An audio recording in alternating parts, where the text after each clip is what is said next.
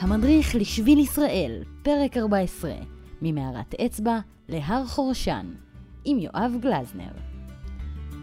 שלום לכם, בפרק הזה של המדריך לשביל נתחיל במערת אצבע שעל הכרמל ונרד על המפנה המערבי של ההר עד לצומת שפיה בכניסה הצפונית לזיכרון יעקב.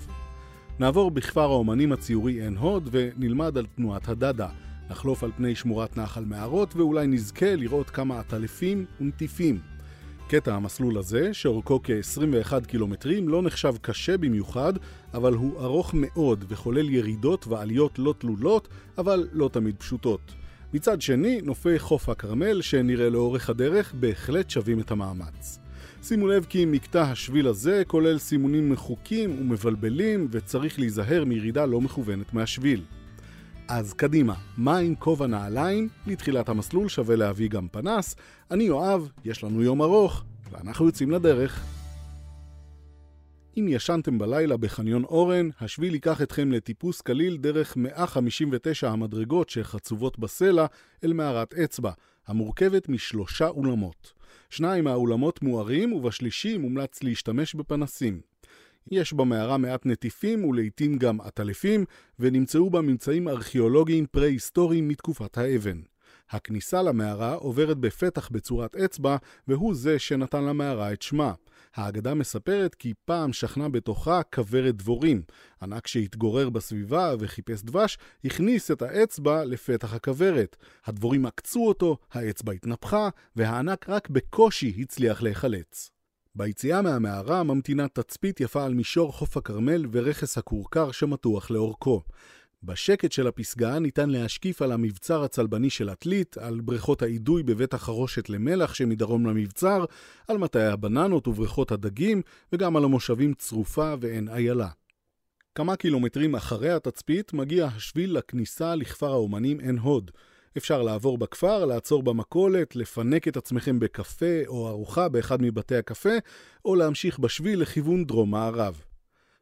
מי שיבחר לעצור כאן יוכל לעבור בסמטאות הציוריות או לבקר בגלריית האומנים של עין הוד, הגלריה הציבורית של היישוב, שבה מוצגות יצירות של אומנים מקומיים לצד כאלה מרחבי העולם.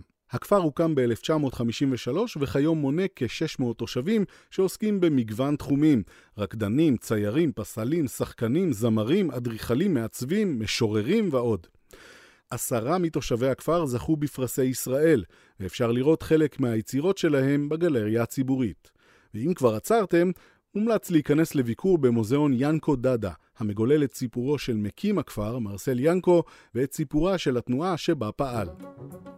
הדאדא היה זרם אומנותי תרבותי אוונגרדי שנוסד בציריך ב-אלף תשע מאות ושש עשרה, כתגובה אומנותית לזוועות מלחמת העולם הראשונה.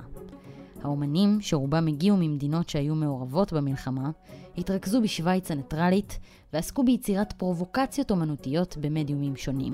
המסורתי והבורגני היו האויבים המושבעים של הדאדאיסטים. מטרת היצירות האומנותיות הייתה ערעור המוסכמות החברתיות והערכים המקובלים. רבים מהאומנים ומהרעיונות האומנותיים של הדאדא נטמעו בתנועת הסוריאליזם ובאו לידי ביטוי ביצירתם של אומנים כמו סלבדור דלי ורנה מגריט.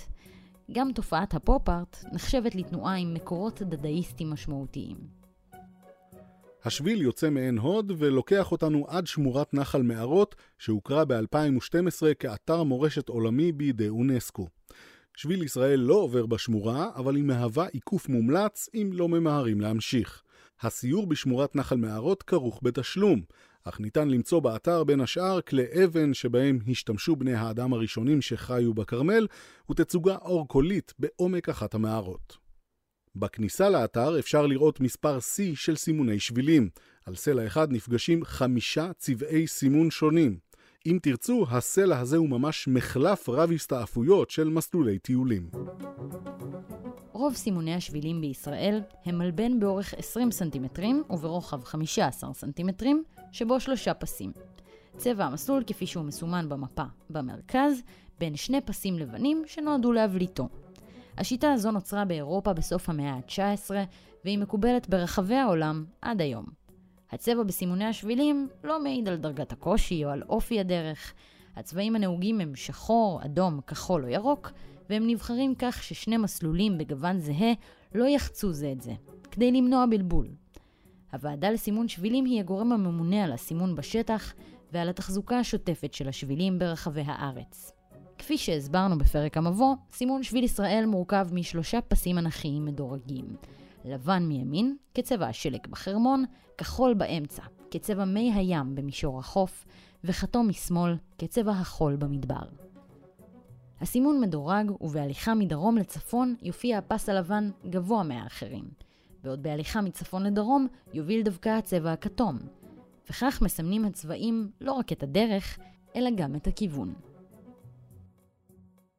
אחרי נחל מערות יעבור השביל ליד אתר מוסלמי מקודש, חלקת קבר ובית תפילה שהוקם במאה ה-תשע עשרה. באזור ניתן לראות גם שרידי מבנים מהכפר הערבי ג'בא, שהיה מיושב עד מלחמת העצמאות. היישוב מוזכר לראשונה בכתביו של יוסף בן מתתיהו, ההיסטוריון היהודי מימי המרד הגדול. במאה הראשונה לפני הספירה בנה הורדוס את הכפר לחיל הפרשים שלו וקרא לו עיר הפרשים. בתקופת השלטון העות'מאני גרו בכפר שמונה עשרה משפחות מוסלמיות והוקם בית ספר יסודי לבנים. ג'בא היה אחד משלושת הכפרים באזור מישור החוף שיצרו את המשולש הקטן, שעל אדמותיו הוקמו היישובים עין איילה, גבע קרמל וכרם מהר"ל. בשנותיה הראשונות של המדינה נשתלו באזור עצי אורן רבים, ובמורדות ההר הוקם מצפה אופר בעזרת תרומות של יהודי אוסטרליה, ניו זילנד והונג קונג. במצפה אופר, קצת מחוץ לתוואי השביל, עומד מגדל תצפית שנועד לאפשר זיהוי דלקות יער. אם היערן נמצא והתצפית פתוחה, הביקור בהחלט שווה ירידה מהשביל. מראש המגדל ניתן לראות נוף מרהיב של שלוש מאות ושישים מעלות על כל האזור, ובמיוחד לכיוון מערב אל החוף שנפרס מתחתיכם, מאזור חיפה ועד חדרה. לאחר מצפה אופר נעבור כמה וכמה מצפורים עם נוף יפה לכרמל. ברובם יש מים זורמים ושולחנות פיקניק נוחים לעצירה. אם תרצו לצאת מכאן לשביל הבריחה המשתלב במצפור סיגי עם שביל ישראל, עליכם להמשיך צפונה. אה, עכשיו אתם בטח שואלים את עצמכם מהו שביל הבריחה. אז ככה. שביל הבריחה הוקם על ידי קק"ל כדי להנציח את תנועת הבריחה. שמה הכללי של ההתארגנות הציונית שדאגה להגירתם הבלתי חוקית של כ-שלוש מאות אלף ניצולי שואה לארץ בין אלף תשע מאות ארבעים וארבע ועד הקמת המדינה. בימי הראשונים לא היה לתנועה כל קשר להנהגת היישוב הציוני בארץ. הפעילות התחילה במחתרת הפולנית וביערות הפרטיזנים, שם החליטו היהודים למצוא דרך להגיע לארץ עם תום המלחמה. רק בהמשך הפכה תנועת הבריחה לזרוע של ארגון ההגנה. היהודים הובלו דרך רומניה אל מחנות העקורים באיטליה, גרמניה ואוסטריה, ומשם בספינות המעפילים אל חופי ארץ ישראל. תנועות נוער רבות מקיימות את מחנות הקיץ שלהם מעט דרומית למצפור סיגי. מומלץ כמובן לא ללכת בשביל ישראל בעונה החמה, אבל אם במקרה נקלעתם לאזור בקיץ, אולי השכנים שלכם לשביל יהיו חניכי הצופים, אז היו נכונים. השביל ממשיך דרום מזרחה אל ביקעת שיר, שנקראת כך לציון שמו של הרב שלמה יהואב רפופורט, שחי בפראג במאה ה-תשע עשרה. בבקעה יש שרידים של הר געש ומאובנים ימיים. בדרך שבין מצפה אופר לבקעת שיר יש שבילים רבים והסימונים עלולים להיות מבלבלים במיוחד.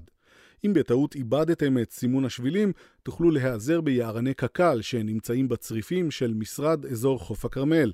אלה משמשים אותם בעבודות התחזוקה והשמירה באזור. בצריפים אפשר גם למלא את הבקבוקים או השלוקרים במים לשתייה להמשך המסלול. אנחנו עוברים שביל שמוביל למושב אופר שנוסד בשנת אלף תשע מאות וחמישים על ידי עולים יהודים מקוצ'ין שבהודו. שמו של המושב, כמו גם שמו של המושב השכן, עין איילה, הוא תזכורת לכפר עין רזל, שנכבש במבצע שוטר. רזל בערבית הוא צבי או איילה, ואופר הוא צבי צעיר. בהמשך הדרך דרומית לבקעה נמצאת מערת פעמון.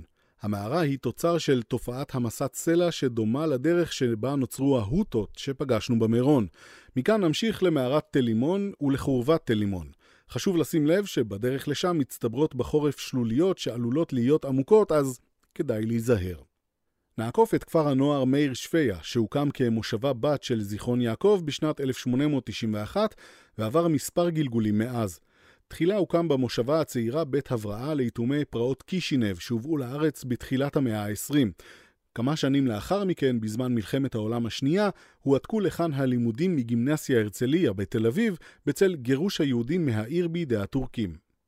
כיום הכפר מוגדר כבית ספר ייחודי על אזורי למדעי החיים והחקלאות, ולומדים בו כ-שש מאות תלמידים. ומאיפה הגיע שמו של כפר הנוער? למעשה זה היתוך של שני שמות. מאיר היה סבו של הברון רוטשילד, ושפיה הוא שמו הערבי של המקום. ממש עוד מעט בצומת שפיה ייגמר מקטע זה של השביל. את הלילה אפשר להעביר אצל מלאכי שביל בזיכרון יעקב, או לבלות ערב נעים בזיכרון, ולהעביר את הלילה דווקא ברמת הנדיב, שבה נתחיל את המקטע הבא. המדריך לשביל ישראל, כל מה שצריך לדעת על השביל של המדינה. תחקיר ותסריט סיוון רדל, קריינות נוגה קליין, עריכה והפקה יואב גלזנר וגידי שפרוט.